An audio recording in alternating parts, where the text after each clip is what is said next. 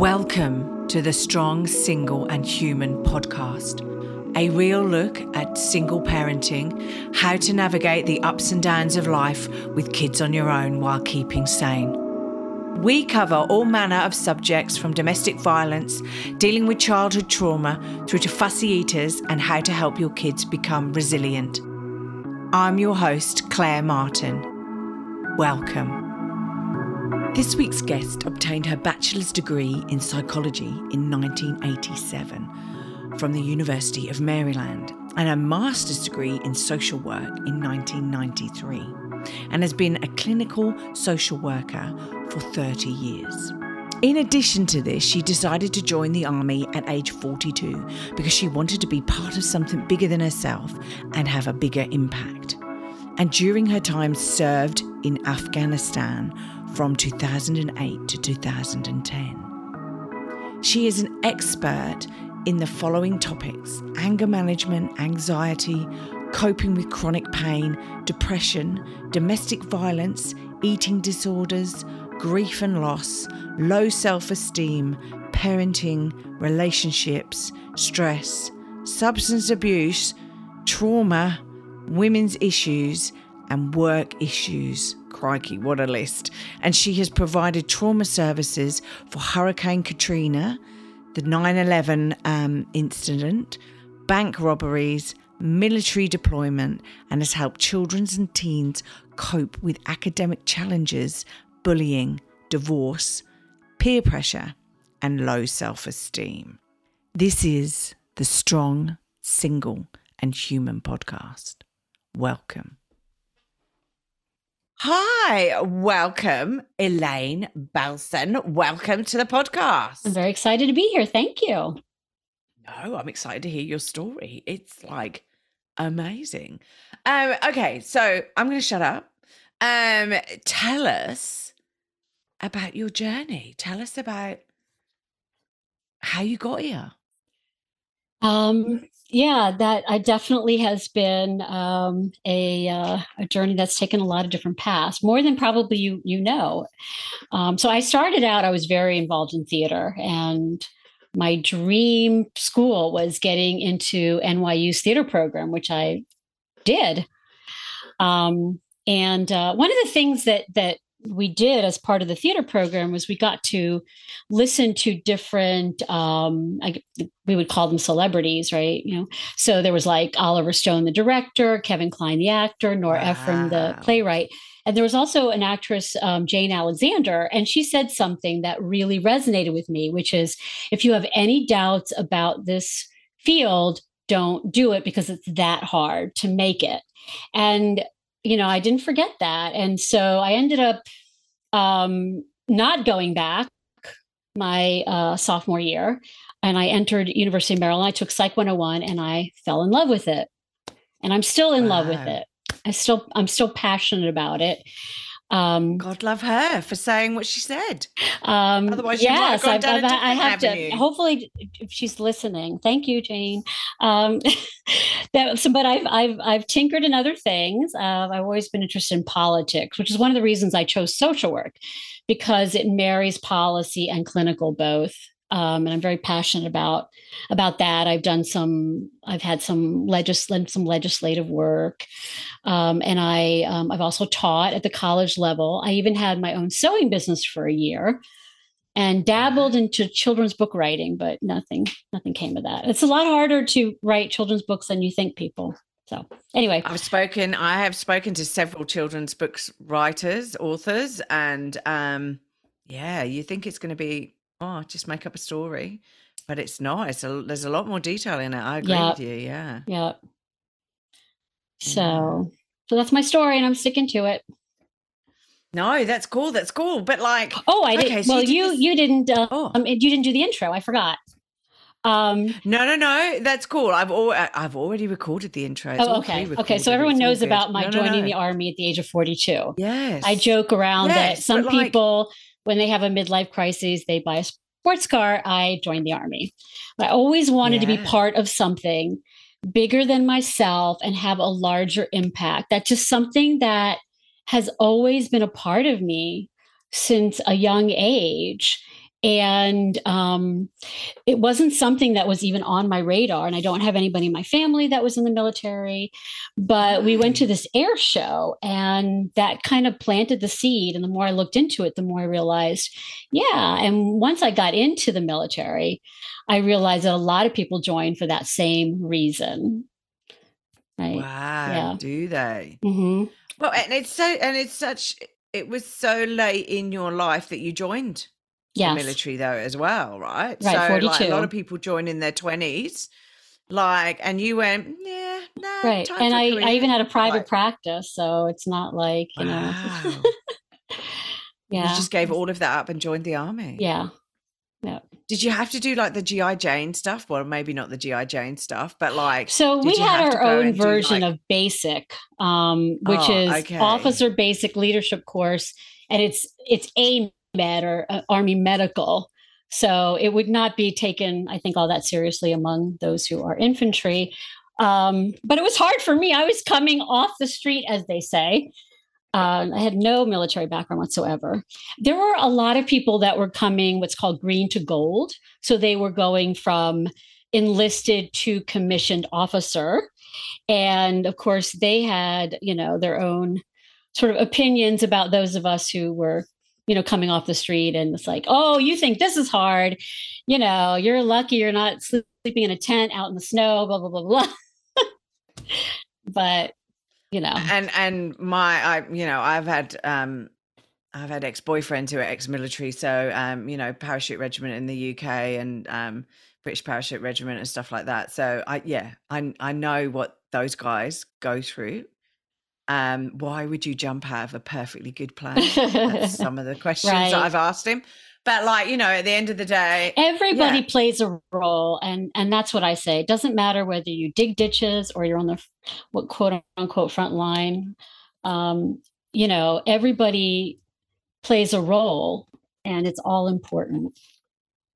So what did you do? So, okay, so what did you do? You didn't have a gun. I actually, well, and I was down range. Like, I did. Shooting. Yeah, I had to have uh, we, we, I was an officer, so I got a pistol. Right instead of a okay. but like what did you do? What did what was your job there so you know i mean i it's funny because you know the only um the only role where you don't get a weapon is a um past uh, what they call a chaplain. Yeah, yeah. Pastor, yeah but yeah. but you know i think of our role as very similar. I mean it, it's it was only there for defensive purposes, right? So um, I started out, I did four months in Kandahar airfield, working out of the hospital. And when I say hospital, picture a combination of tents and plywood put together. That's that was the hospital. And then they built this outpatient center, it was all plywood, very nice for, you know, uh, in a theater of war. But um, and so once that was available, I um, I saw I did that, and I saw soldiers um, in both places.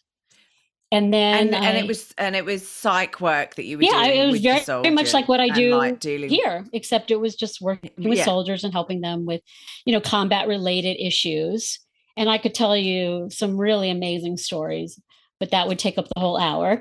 Um, and and then um, uh, four months in, I was moved over to Bagram Airfield, where I uh, filled in as the XO for HHC headquarters headquarters company for the medical command of all of Afghanistan.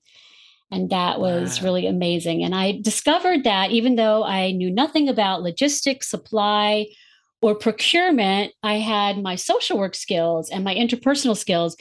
And so if you saw the recommendation letter I got out of that, it would knock your socks off. And it was just amazing because and, and it's something that I tell people about because it's it's so much about what I do is that when you have the right coping skills, you can apply it to anything. When you have the right communication skills, you can apply it to any type of situation, right?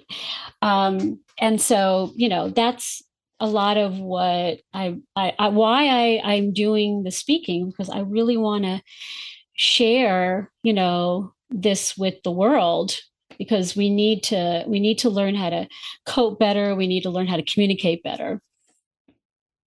Yeah, and like and like you have lots of different mantras. It's, yes, it's um like when we were talking uh, previously, um like you've got lots and lots of different mantras, and one of them is like stop worrying forever, like forever. People, we can stop worrying yep. forever. That means like infinity. Yes. Um, so like, uh, like, so what? How do we do that?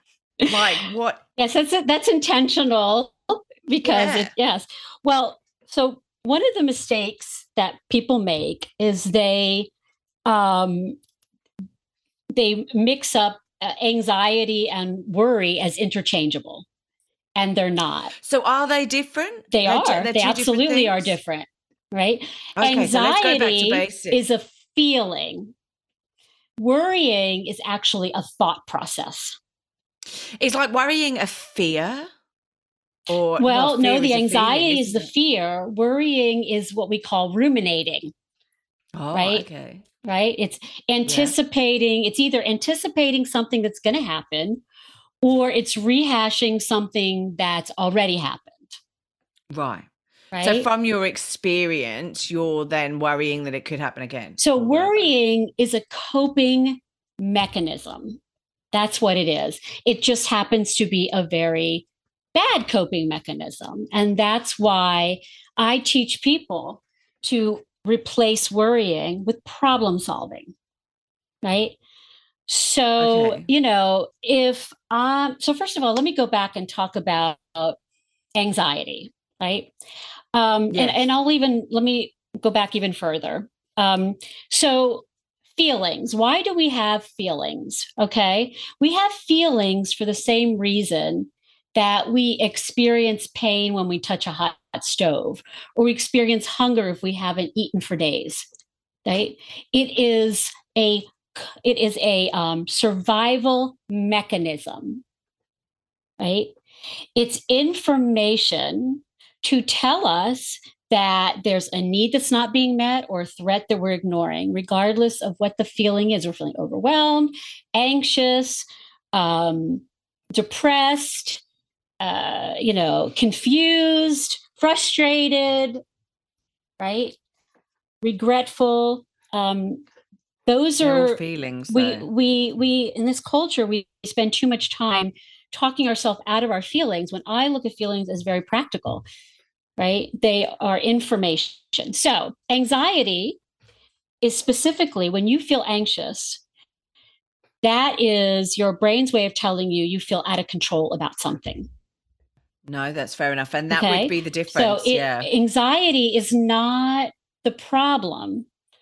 Anxiety is an is a coping mech I'm, I'm sorry, a, a, a survival mechanism that we are feeling out of control about something.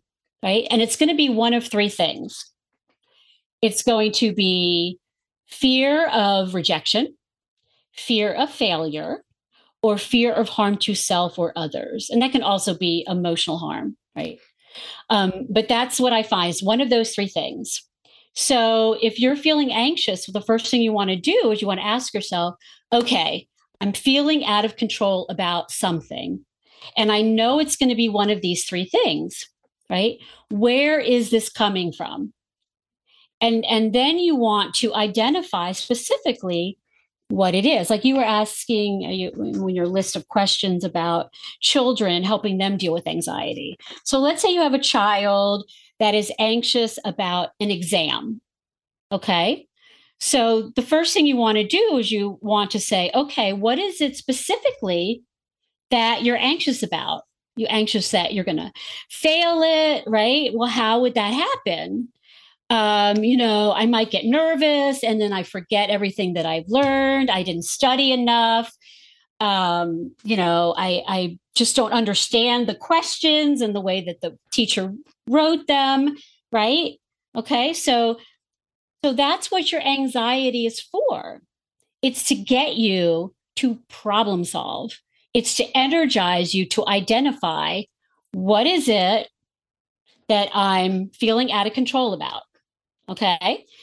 And what I often do with my patients is I do a kind of worst case scenario exercise, which is not too worrying, but it's to really probe what is it that you're really afraid of because sometimes it's really hard for people. We feel this sort of anxiety and it's just sort of this generalized feeling, but there is something there in the back of our heads if we can bring it to the forefront. And there's two advantages to that. First of all, when people often hear themselves identify what it is that they're really afraid of, they're like, okay, well, that doesn't sound very rational.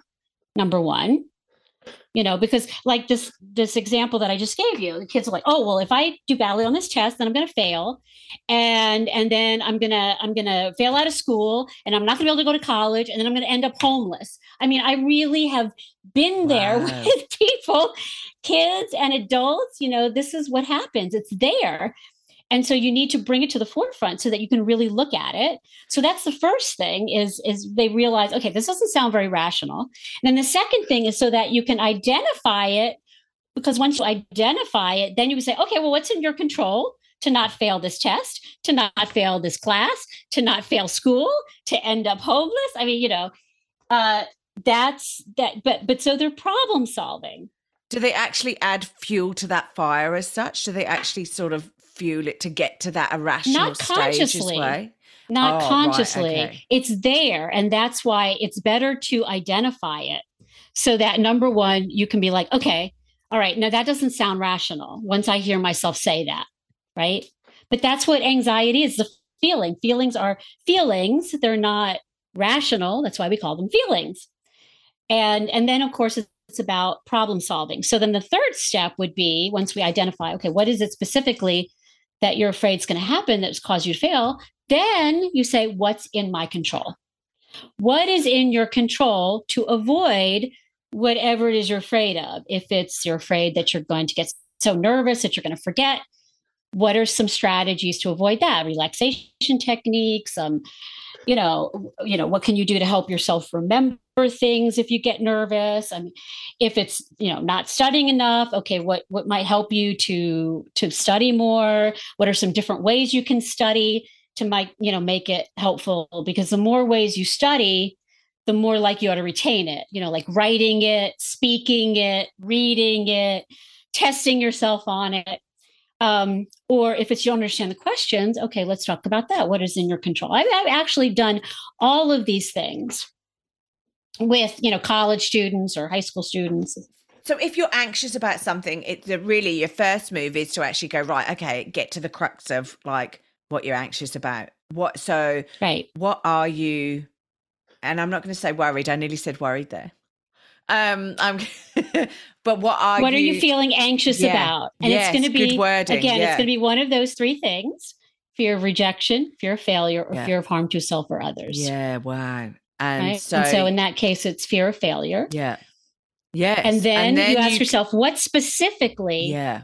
are you afraid down. is going to happen? We need to whittle it down. And that's where I'll say to people, okay, what's the worst case scenario? What is it that you're going to happen? This. Okay, then what? And this. Okay, and then what?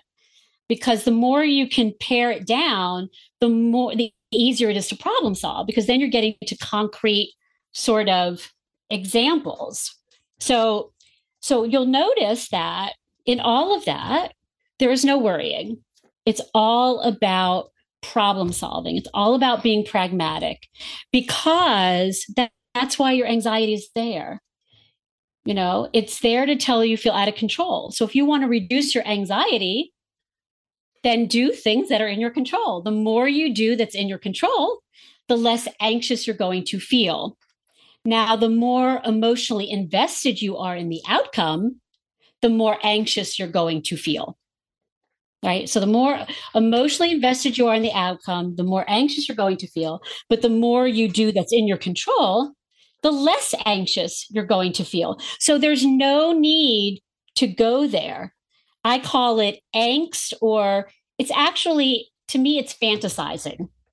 Whether you're anticipating something good or bad, it's all fantasy. And I don't deal in fantasy, I deal in reality. Right? What's what information do you have? What's in your control? Right? And so the worrying doesn't offer anything. In fact, if anything, it just makes you feel worse. But it gives people a false sense of control because they think if I anticipate the worst, well, then, you know, I won't be surprised when it happens. Or if I rehash, you know, and I beat myself up or second guess myself, then I won't do it again. But that's not actually the case. If you want to avoid something, the best thing to do is to look at what's in your control and then carry through on those things. Do the things that are in your control. The more you do this in control, the more in control you are, right? Yeah, I was going to say so really the solution to anxiety and worry is dealing with getting to uh, solutions to the problem. So why you're anxious, why you're right. worried, and just dealing with the stuff that you can control, not the stuff that's out of your control, right? Because exactly. you right. can't control now, the me, questions on your right. test paper but you could probably control the fact mm. that you've done lots of practice test questions or that you've actually revised maybe you know it sounds right. a no-brainer right. but um but things now, like that we are simplifying this and that you know there's really i mean just because you do the things that are in your control doesn't mean that you're not going to feel anxious right anxiety is a part of life because uncertainty is a part of life right? That's why we feel anxious. But are more people because are, are, certain people um more anxious than others? And why would that be? Is it a learn well, is it a learned thing? Okay, well, there is different types of anxiety. Most of what people fear, I mean, you're talking about worrying. Really, what you're talking about is generalized anxiety, which is, you know, what most people have. If you're talking about something like OCD, obsessive compulsive disorder, um, or a phobia, okay, then those are treated differently, right? Oh, okay. Some of it, in terms of OCD, can be treated this way. I mean, you do want to look at what's in your control, but chances are, you know, you're also going to need some medication for that, and even for for generalized anxiety, right?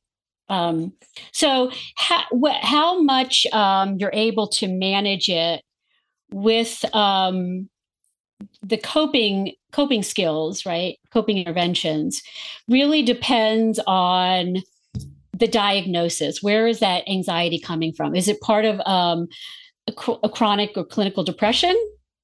Then chances are, are you will need medication. And I take medication.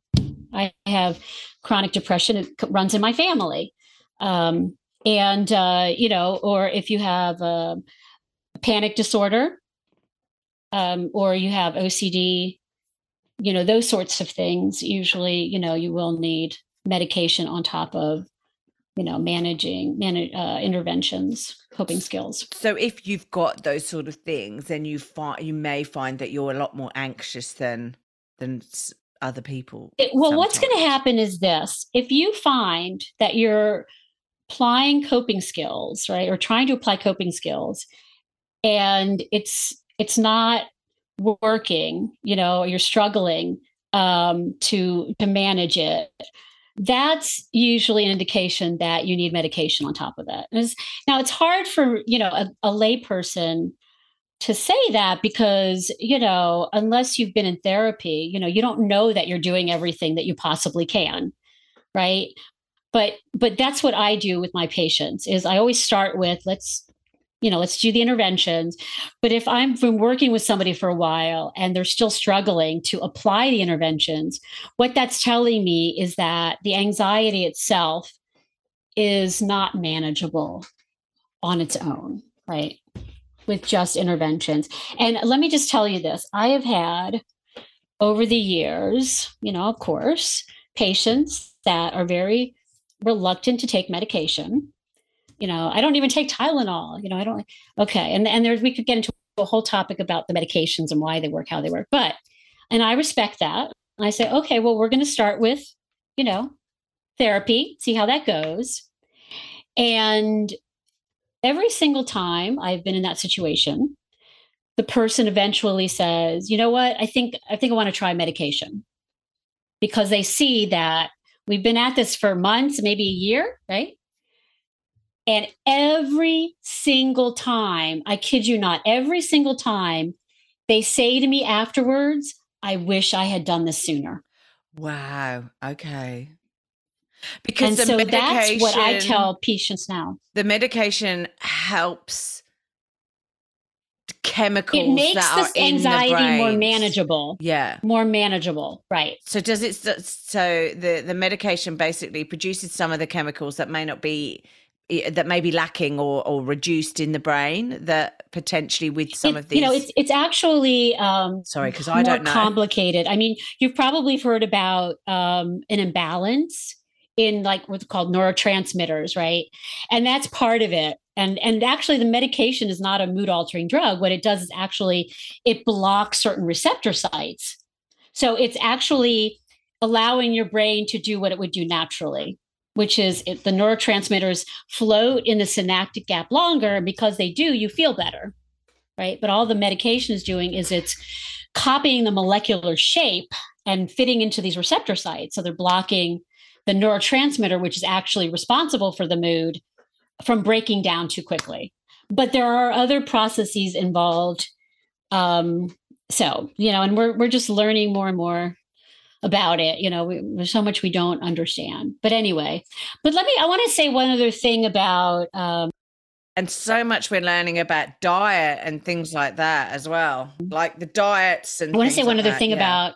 Oh, sorry. No, no, no. You carry on. Carry on. About anxiety, and that is that. Um, so you know, we were talking about it's it's a way of coping uh, it's a it's a response to uncertainty right so the thing is this no matter how much you try to anticipate every outcome and control every variable you can't right so the other place where we get our sense of control is what I call it says um you don't have a crystal ball to I wish predict the future.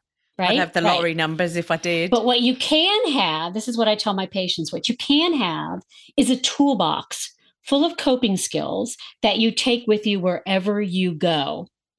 That is where you get your sense of control and mastery over the world around you. If problem is that most people do not trust themselves right and that's where a lot of the anxiety comes from and a lot of the anticipation comes from and wanting to predict because they don't trust themselves that they are going to be able to handle the situation right so even, even if they've got tools in well, their toolbox? that's the point that's what the toolbox is for so so so the point is, is that okay. you do what's in your control right but on top of that, you need to build up your toolbox. You need to build up your coping skills. The more coping skills you have in your toolbox, the more prepared you are for no matter whatever challenges come your way. And that's where we get our sense of control from. It's from problem solving and doing what's in our control, and then building up our tools in our toolbox. And everybody knows people that have a toolbox that maybe have a hammer, a screwdriver, and a wrench, and that's all they've got. And no matter what happens, they go back to those same things. Right. And that's why, you know, they end up making poor decisions. Right. So, and, yeah. and um, yeah. I'm biased, of course, but, you know, the best way to get to build up that toolbox is through therapy because there's just there's so much that you don't know that you're not going to learn on your own. Well, and some of those tools might not be handy tools. Like some people who get anxious then may drink. Right, exactly. Right? That's not That's a, not a coping skill. have in your that is a coping really. mechanism. I separate the two. There's three yeah. things that you need in order to change. You need insight, you need to problem solving, and then you need coping skills. Right? So insight as in understanding what needs to change. It's it's about where is it coming from? So the example that that we talked about we talked about the example of um, you know the anxiety about test taking right?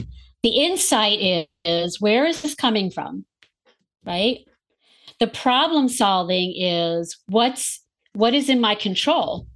And then you have to have the coping skills to apply them right so so what what are some let's unpack these coping skills there. So what are some of the coping skills that people could use to deal with anxiety? This triangle of anxiety. I'm glad you asked that question because I'm prepared for the answer. Well, no, because I, I've got a view of what they would be right. in my head, but well, I want to hear it from you. So, you know, wanna, I, I, like I'm i said, sure I always have, I have, you know, you've heard my analogies, you've heard my, my idioms. So I often do things in threes also. So we talked about the three types of anxiety. Well, there are three areas that are in your control. Okay. The first one is changing something about the situation. The second one is um, avoiding, um, not putting yourself in um, unnecessary stress, right? I mean, avoiding unnecessary stressors. And I, I say unnecessary stressors because obviously there are a lot of things that we do that we have to do that also produce stress, right? Um, and then the third one is how you cope with, with your emotions and how you perceive the situation, right? So let's start with the first one changing something about the situation. Now, this is the one that people rely on the most, but it's the one that's the least in our control because it means oftentimes having to get a person to change or a dysfunctional situation to change. And we all know that that's not oftentimes in our control right? But it's always worth pursuing, right? So um, I was just uh, talking to a patient today. She's in the Navy, and she was telling me how Monday mornings. She's always like, "Oh, I hate Monday mornings. It's going to be horrible. There's going to be all this work and all these people complaining because it's the weekend and they have all these things that have happened over the weekend that they want." And so, and so she was telling me, she goes, "I'm trying to think more positive." And I said to her, you know, I, I get that, right? And I have a problem with that because to me, that is treating the symptom, right? Okay. So your thinking negatively is a coping mechanism to, uh, to avoid something, right? Why are we why are we thinking negatively? You're thinking negatively. That's a type of worry, right? Because it's a coping mechanism. So I asked her, what is it that you're afraid is going to happen? Right? They're going to give me a lot of work and I'm not going to be able to finish it all. And then, you know, I'm going to get in trouble with my work. And right. And so I was like, okay, so what is that? Fear of failure. Yeah, exactly. Right? That was what I was going to say. Right. Exactly. So then what do we do? I say, well, you know, if you're afraid of failure and you've identified what exactly could cause that to happen right so we went into some of the different things like you know not getting all of her work done or people complaining and she can't help you know help them or whatever right? So then we get into problem solving. Okay well what is in your control? Right? And that's when we get into the three things right? What is in your control? So the first one in her case was asking some other people in her office to take on some of the work. Right? That is changing something about the situation, right? Wonderful when that can work, right? It's always worth trying, right? Or going to somebody and saying, hey, can I have a little more time to get this done? Right? Yeah. Changing that the situation. second one is about, um, uh, you know, avoiding unnecessary stress, AKA setting boundaries and asserting yourself. That is what avoiding unnecessary stress is. Setting boundaries and asserting yourself. So then we talked about that. And she goes, Well, I could tell, you know, my supervisor, you know, if you're going to give me this, just let you know that I already have all this other stuff to do. So I'm going to have to give up something if you want me to take on this. Right. That's being transparent. Right. So and it, it is, and it also puts that supervisor in a position where they can go, okay, I need to prioritize what you need to do exactly. because it could be that what they've just given them is top priority, and therefore, you know, yeah, you're okay right. to drop everything else. But and this is something you know. that I talk to women about a lot because women often put themselves in situations at work where they make themselves um, indispensable, right? Which is nice to feel appreciated but not only is it not in your best interest because then everybody's like turning to you for everything. But it's not in mm. the office's best interest because, you know, suppose you leave or, you know, yep. Or God forbid something and happens. I, and I, so and I, I've worked in a contract environment where you get a contract for six months or a year or two years or whatever.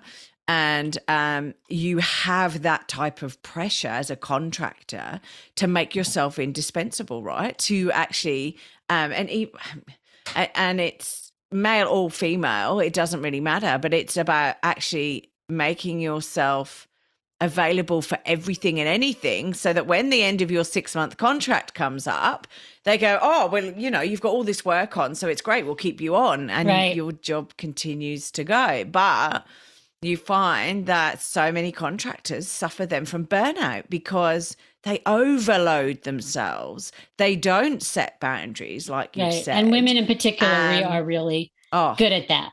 Right. And and yeah. I could get into a whole well, thing about yeah. that yeah. about work, you well, know, no, a lot with women right. and setting boundaries, right?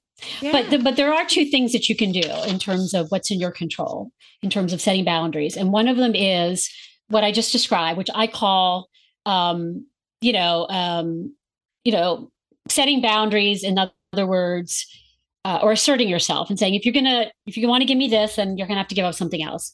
The other one is what I call being transparent, which is saying, okay, you want me to do this? okay, well, so I'm to have to do this and I'm to have to do that and I'm to have to do this and I'm to have to do that. In other words, say out loud exactly what it is that they're asking you to do.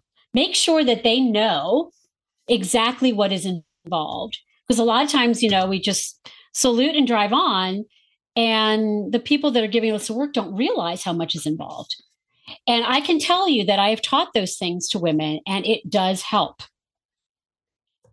It does help you know, because then their supervisors start to realize, oh, okay, yeah, you know, they start taking on some more of that stuff themselves or they give it to somebody else. They, you know. Well, and also you don't get like I think if you're transparent like that and you say and you set the boundaries at work, and it is hard at work, right? Because let's face it, mm-hmm. that's where your income is coming from, right? You want to be seen to be a success to you know be indispensable to a certain extent some people do like to have that um and it is about the fear of failure the anxiety around fear of failure and all of that sort of stuff and um but at the end of the day you need to be an adult i suppose is the maybe the wrong you need to maybe advocate for yourself right? Yeah, advocate. But yes. this gets into a whole nother realm about self self esteem and sense of self. Um, you know, that uh, so I don't, you know, I don't know if you want to go into all that now. But, I, uh, wow. You know, it just does it stop us worrying? Let me go back to anxious? the let me go back to the third thing that's in our control, right? Which yeah. is how we cope with our um, our emotions and how we um, you know how we perceive a situation so so the things that are the, the thing about this category is it's 100% in your control everything in this category is 100% in your control right how you communicate how you problem solve how you manage your emotions. Um, you know how you adjust your expectations. You know those are some examples of things that are 100% in your control right? Um, another one is learning how to self-validate and that is something that Ooh, i teach a lot of people that? how to do. So let's unpack self-validation. so okay so um, so this is what I find, and I, I think a lot of uh, my peers find this as well, is that most people are walking through life with feelings of inadequacy. That is feeling not good enough, yeah. not deserving enough, and there's something inherently wrong with me. Okay. This is most people. So, what happens is is the way people cope with that is they do something called mirroring. Now, let me take a step back here because for all you parents out there, one of the most important roles of a parent is to be what we call a mirroring object. And so, what that is, is this is where a child gets their sense of self from how you respond to them. So, I'll give you a simple example. Let's say a boy falls off his bike and comes running home to his mom. He says, Mommy, I fell off my bike. And the mom says, Well, you should be more careful next time. Not earth shatteringly inappropriate, right? But compare that to that's okay. Everybody falls off their bike sometimes, but I know you're a really good bike rider and you'll get back on and you'll do great. Right. So, what are the two different reflections back that that, that that parent is sending? The first one is like, you did something wrong, you made a mistake. The second one is, you're perfectly normal, you're competent. And not only that, but it's also teaching resilience, right? So, parents need to to think of themselves as mirroring objects. The tone of voice that you use, you know, what you say, right? Your body language, all of that is sending a message. This is not, we're not talking about role modeling. We are talking about how a child develops their sense of self, their self concept, right? So, because most parents are not trained in this, and there's a lot of dysfunctional families out there, children get either inadequate or worse than that, you know, really negative mirroring. So what happens is we go out into the world and we still are looking for mirrors. So we use other people as mirrors to get a sense of self. I, I, That's you, what people do. So we're looking for other people to validate that we're good enough. Is is basically what you're saying? Exactly. So it's, it's almost like for, yeah yeah you... i'm good enough i'm you know i'm worthy i'm competent i'm likable i'm whatever right okay so there's a couple of reasons why that's not a good idea right okay go for it so the first one is um no matter how somebody feels no matter let's say how, how much you upset annoy um confuse, hurt, you know, frustrate somebody, right? They are still responsible for how they manage their feelings and how they express them, right? You may cause a certain feeling or evoke a certain feeling by something you do or say, but they're still responsible for how they manage it and how they express it. Okay. Well, yeah, they have a choice. They have a choice as to how they react. And even though many people don't know how to manage their emotions and they don't have good communication skills, that's not your responsibility. You may understand that, but you're not responsible for compensating for that. Okay. So when you are using somebody as a mirror, right, what you're doing is you are basing your sense of self on somebody else's dysfunctional coping mechanisms and poor communication skills right because that's all you that's all you see that's all you know is what they say and how they say it to right? you basically right and yeah. and so i have an expression anytime somebody's giving you feedback and they're making you feel bad about yourself as a person they're doing it wrong because there's always a constructive way to give feedback right so so that's why it's dangerous to use people as mirrors. I tell people think about people as carnival mirrors. You know, those mirrors that they have at carnivals, like really wavy, right? You're not going to get an accurate reflection of yourself as a person, right? It's not about your behavior, right? But at who you are, your self worth, your self concept, all of those things, right? So, this is what happens though. People are use people as mirrors. So if you use other people as mirrors, right, you're going to do everything in your control to avoid upsetting that relationship. Yeah. So this is what happens. Is, your boss, your partner. I have identified five things that people do. They oh, mind read. Okay. So they second is, guess so they let me clarify, right? This is this is what the person who is mirroring somebody to get right. recognition or whatever. Right, right. exactly. Okay. You're looking so for first... validation, reassurance. Yeah. Okay. Right. And this is unconscious. People don't do this on a conscious level. No, but when you but hear about reading. women being people pleasers, this is what this is. And what you this... so what you're doing is you're mind reading. When you say mind reading, what you mean is that you're going, oh, that person reacted that way towards okay, so me mind reading would be they, mind reading would that... be i wonder what this person's thinking about me right? I wonder if they like me or not. You know or i, I hope you know I, I wonder if i'm saying the right thing or doing the right thing or whatever right? That's mind reading. Okay that's the first one. Anticipating other people's reactions. Like well maybe if i say it this way then the person will do this but if i say it this way or, or what if i do it th- then the person could do that right? Seems like a lot of thinking, but yeah, go on. Yes, this is what people do. I, yeah. Um, second guessing yourself. Oh, why did I say it that way? Or why did I do that? I shouldn't have done this. Right. Comparing yourself to others. Right. Oh, why can't I be like that person? Or I should be able to do that. That person can do it. Why can't I? Yeah. Right? Why can't I do it? Yeah. Right. And then the, the last one is bullying calling yourself, oh, that was stupid. I'm so irresponsible. You know, I'm so ugly.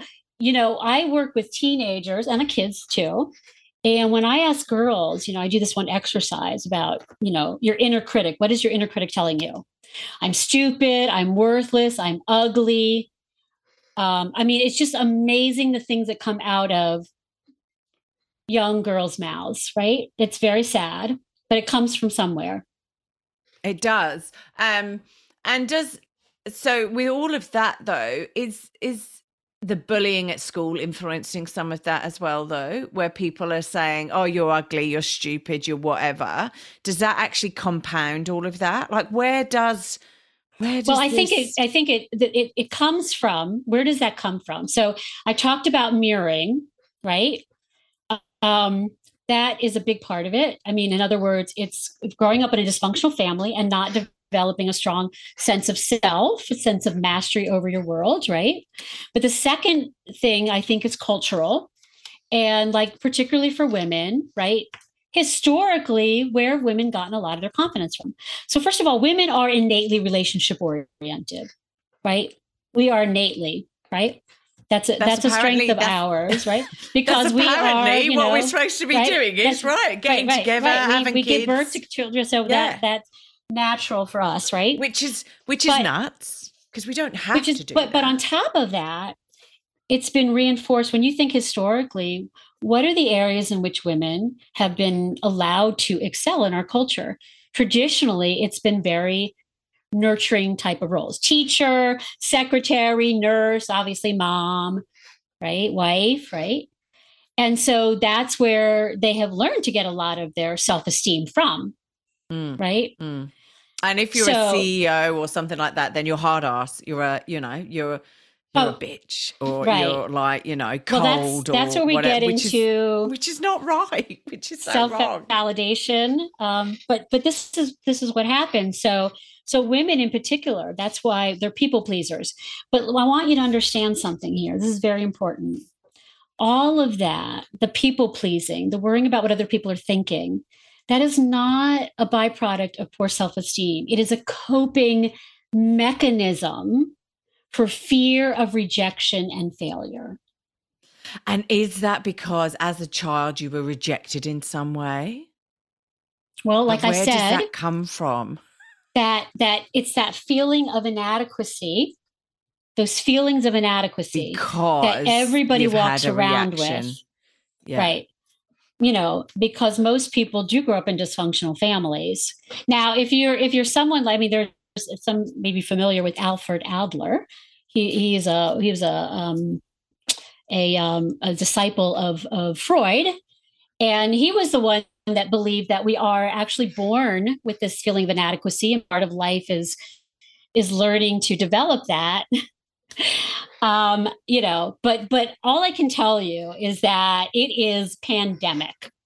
I mean everybody that you know everybody seems to struggle with these feelings of inadequacy and i want people out there to know that that you are not the only ones. And i love it when when people come into my office and they go you know I'm really hard on myself or you know or I, I you know i have uh i feel really you know I, I i'm always worried about what other people think or i feel like there's something inherently wrong with me and i'm like yeah you and every other person with two x yeah. chromosomes because but women in particular think, do you think it's society as well like pitting people against one another like with social medias and stuff like that because i sit there and i look at I look at the teenage girls nowadays, right? And, you know, um, they've got to be beautiful. Well, media portrays them. They don't, you know, everyone is beautiful. At the end of the day, we're all human beings, right? It's one in four billion chance of us all being here, right? One of us being born, right? So, and we're all different, right? You don't look the same as me. I don't look right. the same as other people. So right? here, we're different here's colors, the key: is you have to stop looking outside yourself for your self worth, your self confidence. And this is where self validation comes in. Okay. So I have two techniques that I teach my patients for self validation. The first one is called Be Your Own Best Friend. And the second one is called The Opposite of the Golden Rule. Okay. Now, let me ask you something. If you're talking to one of your kids, would you ever say to one of your kids, now, son, if you want to avoid rejection or failure, this is what you have to do. You have to mind read, you have to second guess yourself, you have to anticipate other people's reactions, you have to compare yourself to others, and you have to bully yourself. There's too much hard work. No? Life must be simpler. No. No, you wouldn't tell them to do that. No. But do you do that yourself? Probably. Well, yeah. I, I, do you know what? It's quite funny because probably in my 20s, so in my teens and in my 20s, I probably would have done all of that. Now I'm at the age I'm at, I don't care. I don't care. Uh, you know, like I just sit yes. there and I, but it, because, because I okay. suppose in my teen years and my 20s, I felt as though like it was a competition, right? Like it was like well, also there's stuff going on not. developmentally. When you're in your yes. teens, first of all, that is when you reach that period in your life we call identity versus doubt. You're starting to separate from your parents. I I tell teens, you know, you know why adults annoy you so much? That's a good thing. That's because you're maturing and you're starting to see them as people instead of idealizing them and putting them up on this pedestal. Um, but you know, that's why teens are so preoccupied with things like music and clothes and who they hang around with because they're looking for a sense of identity and it's a lot easier to find that through you know more external things right? But and keep in mind that our frontal lobe does not fully develop till the age of 25 so a lot of the things that you see teenagers do is because they don't have the capacity to you know impulse control problem solving you know um, um, emotional regulation you know things like that okay? So but most people i find right are very hard on themselves. They do all of the things that i just described right? Even though if they were talking to somebody else, they would say, Don't worry about what other people think. Just be yourself, right? Um, you know, because it's so easy to say that, that you, but you're fine yeah. the way that you are, right? So here's here's the thing, and this is this is the the the positive, the rainbow, right? At the end of the at the end of the tunnel or whatever, right? Like the end of the tunnel.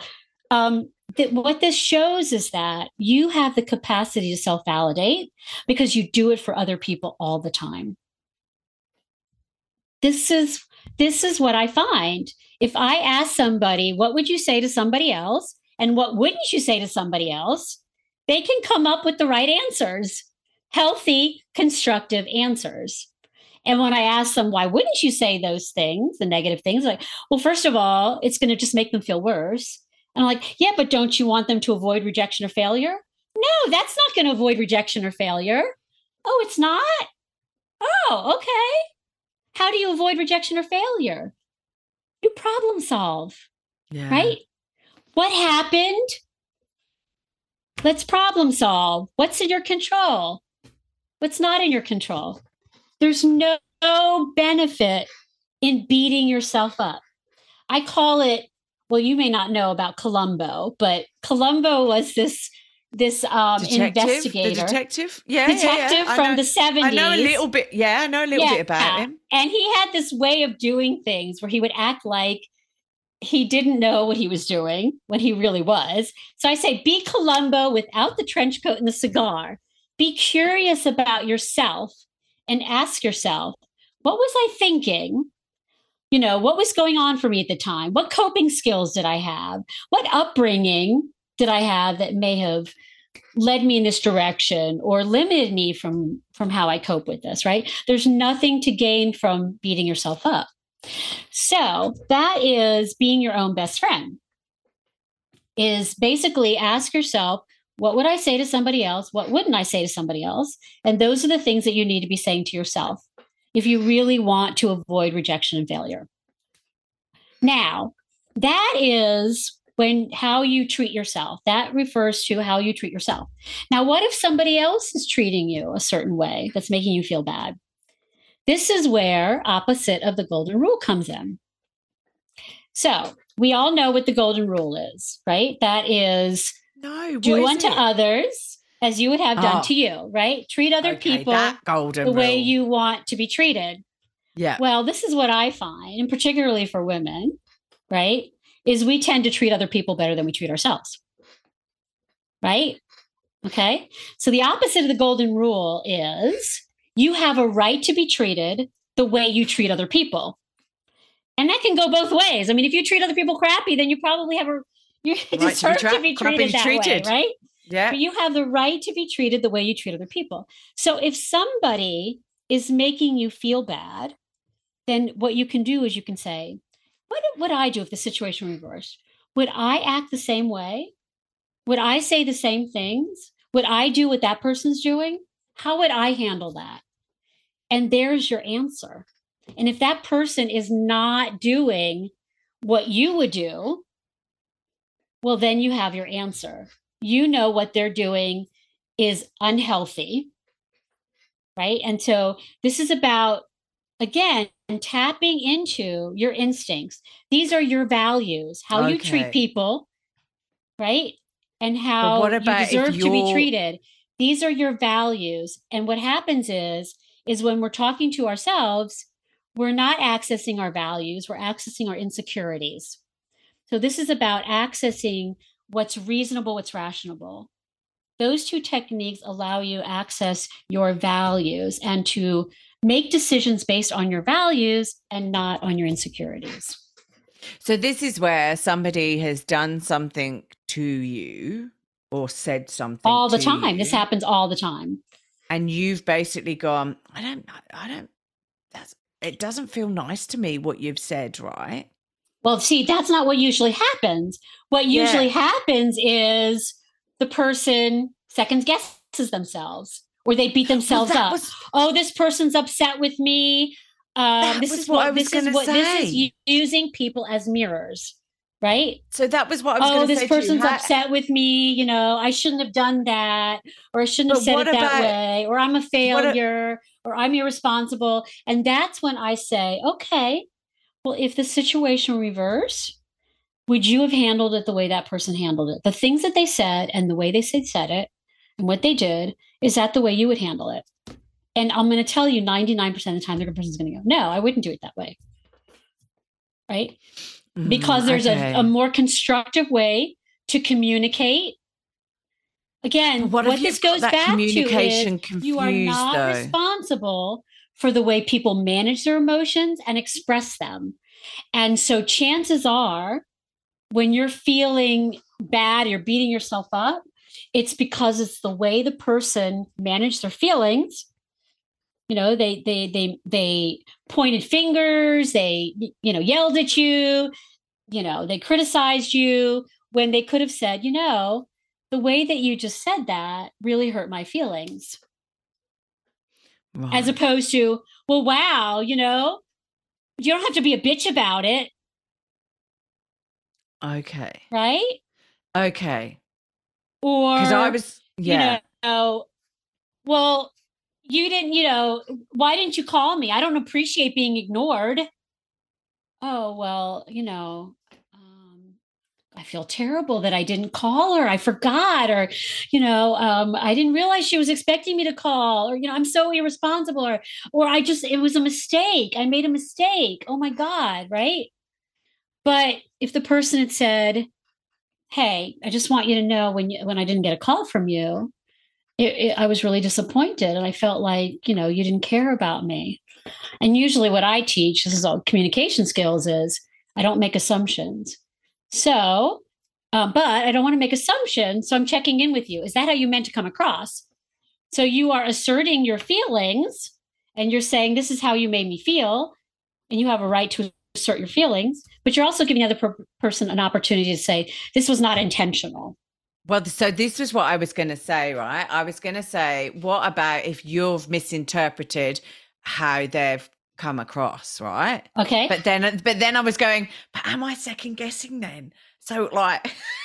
so so this is what happens all the time. This is the trap that people fall into. Yeah. Is they say, I'm going to give you this really good explanation, and therefore you're not going to be upset anymore. In other words, you're wrong for the way that you think and feel. And here's this really good reason why. Okay. Oh, you're upset because I didn't call you? Well, here, let me just tell you what happened. Um, I, you know, I was, I overslept or, you know, I was busy at work. But does, that mean the person doesn't have a right to feel the way that they feel? Right?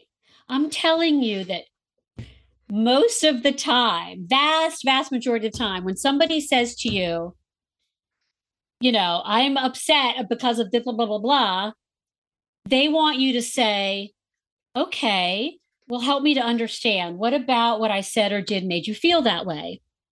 Right? Because it's not about right and wrong. It's about, it doesn't matter whether you had good intentions or not, because that person is still entitled to feel the way that they felt. Right? Because you can understand something and still have feelings about it. Right? You and I have you and I have lunch reservations and I'm waiting yeah. for you and waiting and waiting, and you yeah. don't show up. And then later you say to me, "Oh, I'm so sorry, Elaine, but I got a flat tire and um and and my battery and my my phone was out, um and I couldn't I couldn't reach you." I'm like, "Well, okay, I understand, but I'm still disappointed. I was looking forward to us getting together for lunch, right?" Well, that's fair enough. So that's that's a simple example, but I'm telling you that m- most of the time when we try to explain ourselves in the hopes that we're going to the person's going to hear our excuse our reason that they're going to feel better they're all they're going to hear is that their feelings are being dismissed that they don't have a right to feel the way they feel. Oh okay. So what about a situation where your boss is stressed out right? Really stressed out and they basically um you do a piece of work for them and they come to you and they snap at you and go like oh well that wasn't what i wanted you to do and uh, x y and z right? Um sorry i'm gonna sneeze.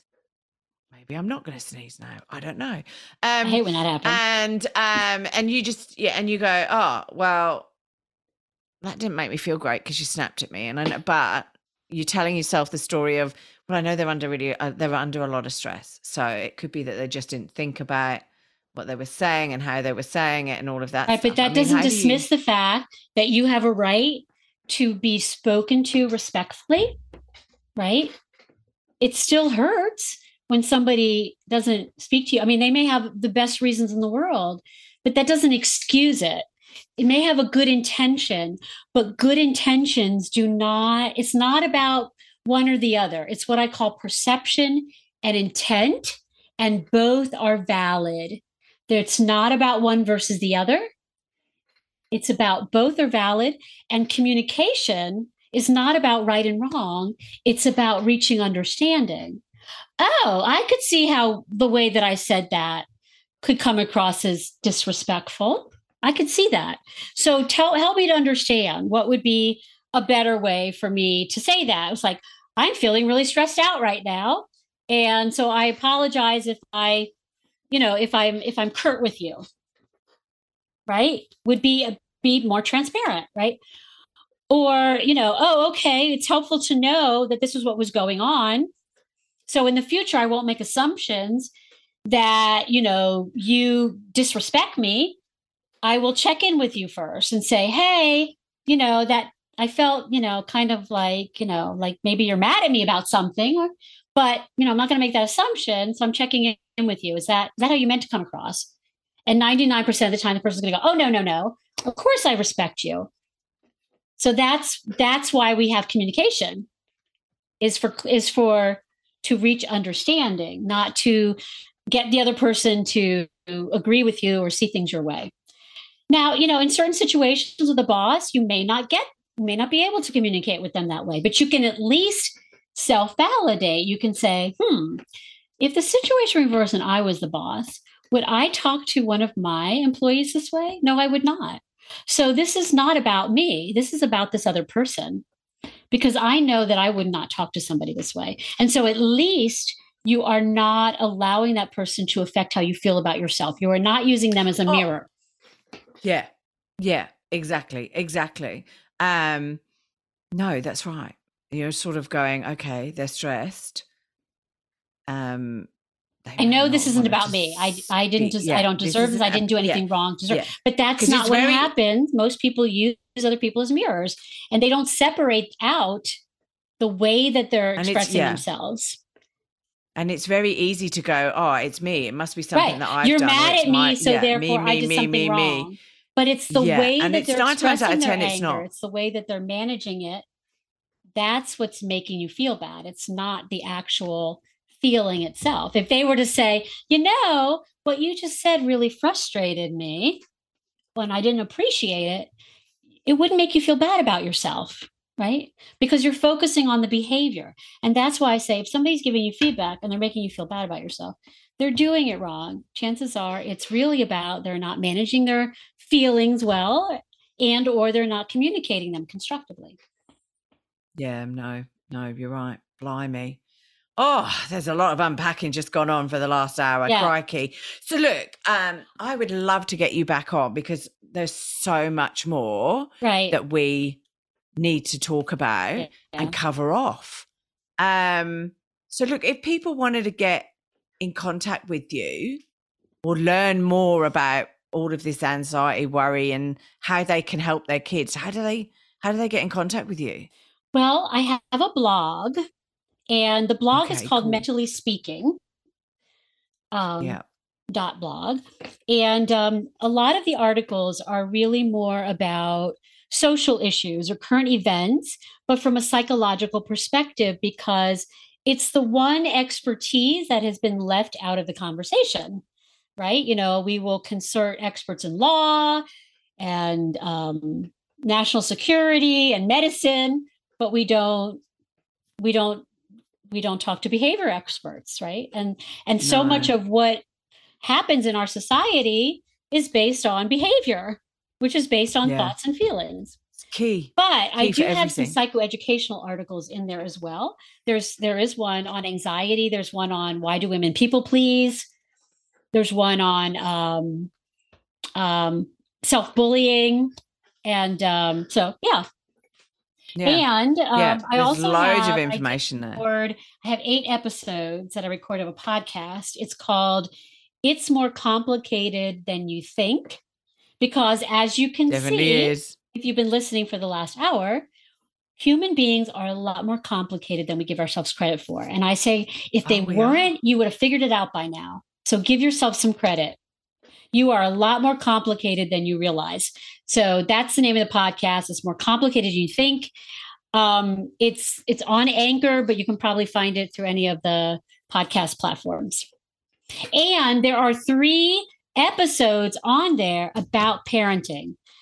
Everything that I tell my patients about parenting is on there. So it's really helpful stuff. Yeah, no, definitely, definitely. No, that's great. Okay, well, I'll put that all in the podcasty blurb anyway, um, and go from there. And look, um, my last final question to you is, what book would you recommend to my listeners, and why? Well, um, you had given me a heads up that you thought would be helpful to have a book for, about parenting, this is Yes. the book for parenting. It's called How to Talk So Kids Will Listen and Listen So Kids Will Talk. It's been around for decades. It's by Adele Farber, F A uh, Faber, F A B E R, and that's all you need to know. There's a second co-author, but okay. And there's a teen a one search on too. Google. How to talk so teens will listen oh, and listen so teens will talk. right? And it's a really Yeah. easy read. There are comics in here to help explain I need to read you know book. the do's and don'ts. Um, and most of what I Yeah, teach kids, My son's going a bit deaf most of what I teach parents, it's in this. Now, as far as anxiety goes, there's a book called the Anxiety and Phobia Workbook. And it's a great reference. It's got exercises in there. Anything that you deal with in terms of anxiety is in there. And you don't have to read it cover to cover, but whatever you're struggling with, you can find chapter on that and read those pages. Again, it is another one of those go-to books that therapists use. And it is written by Edmund Bourne. I believe he must be British because he spells it E D M U N D B O U R N E. And it's like in its eighth edition. So, and neither one of these is expensive at all. So, No, no, no. No, fantastic. Thank you for that. Thank you. Well, look, I definitely need to get you back on because there's so many bloody subjects we need to talk about. Um, especially like helping parents to help their kids and helping parents to help Yes. themselves, right? Let's face it, I've learned so much yeah. um about what we've just unpacked today. It's yeah, it's insane. Insane. Look, thank you. I'm gonna let you get on with your evening because it's Friday night where you are. Saturday morning. Saturday morning and blue skies in Melbourne, just for anyone who's listening who wants a weather report. Um, so yes, You're welcome. thank you.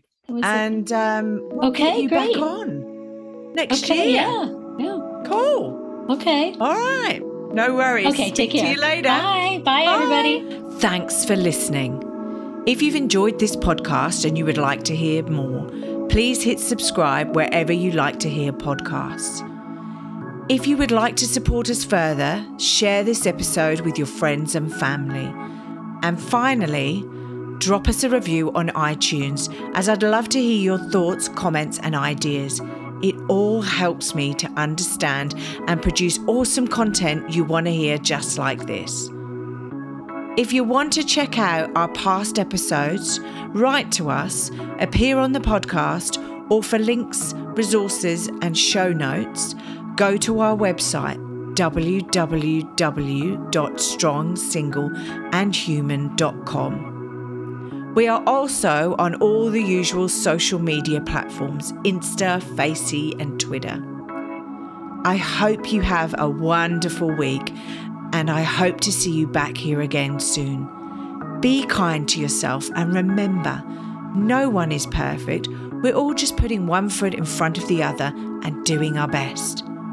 I'm Claire Martin, and you've been listening to the Strong, Single, and Human podcast.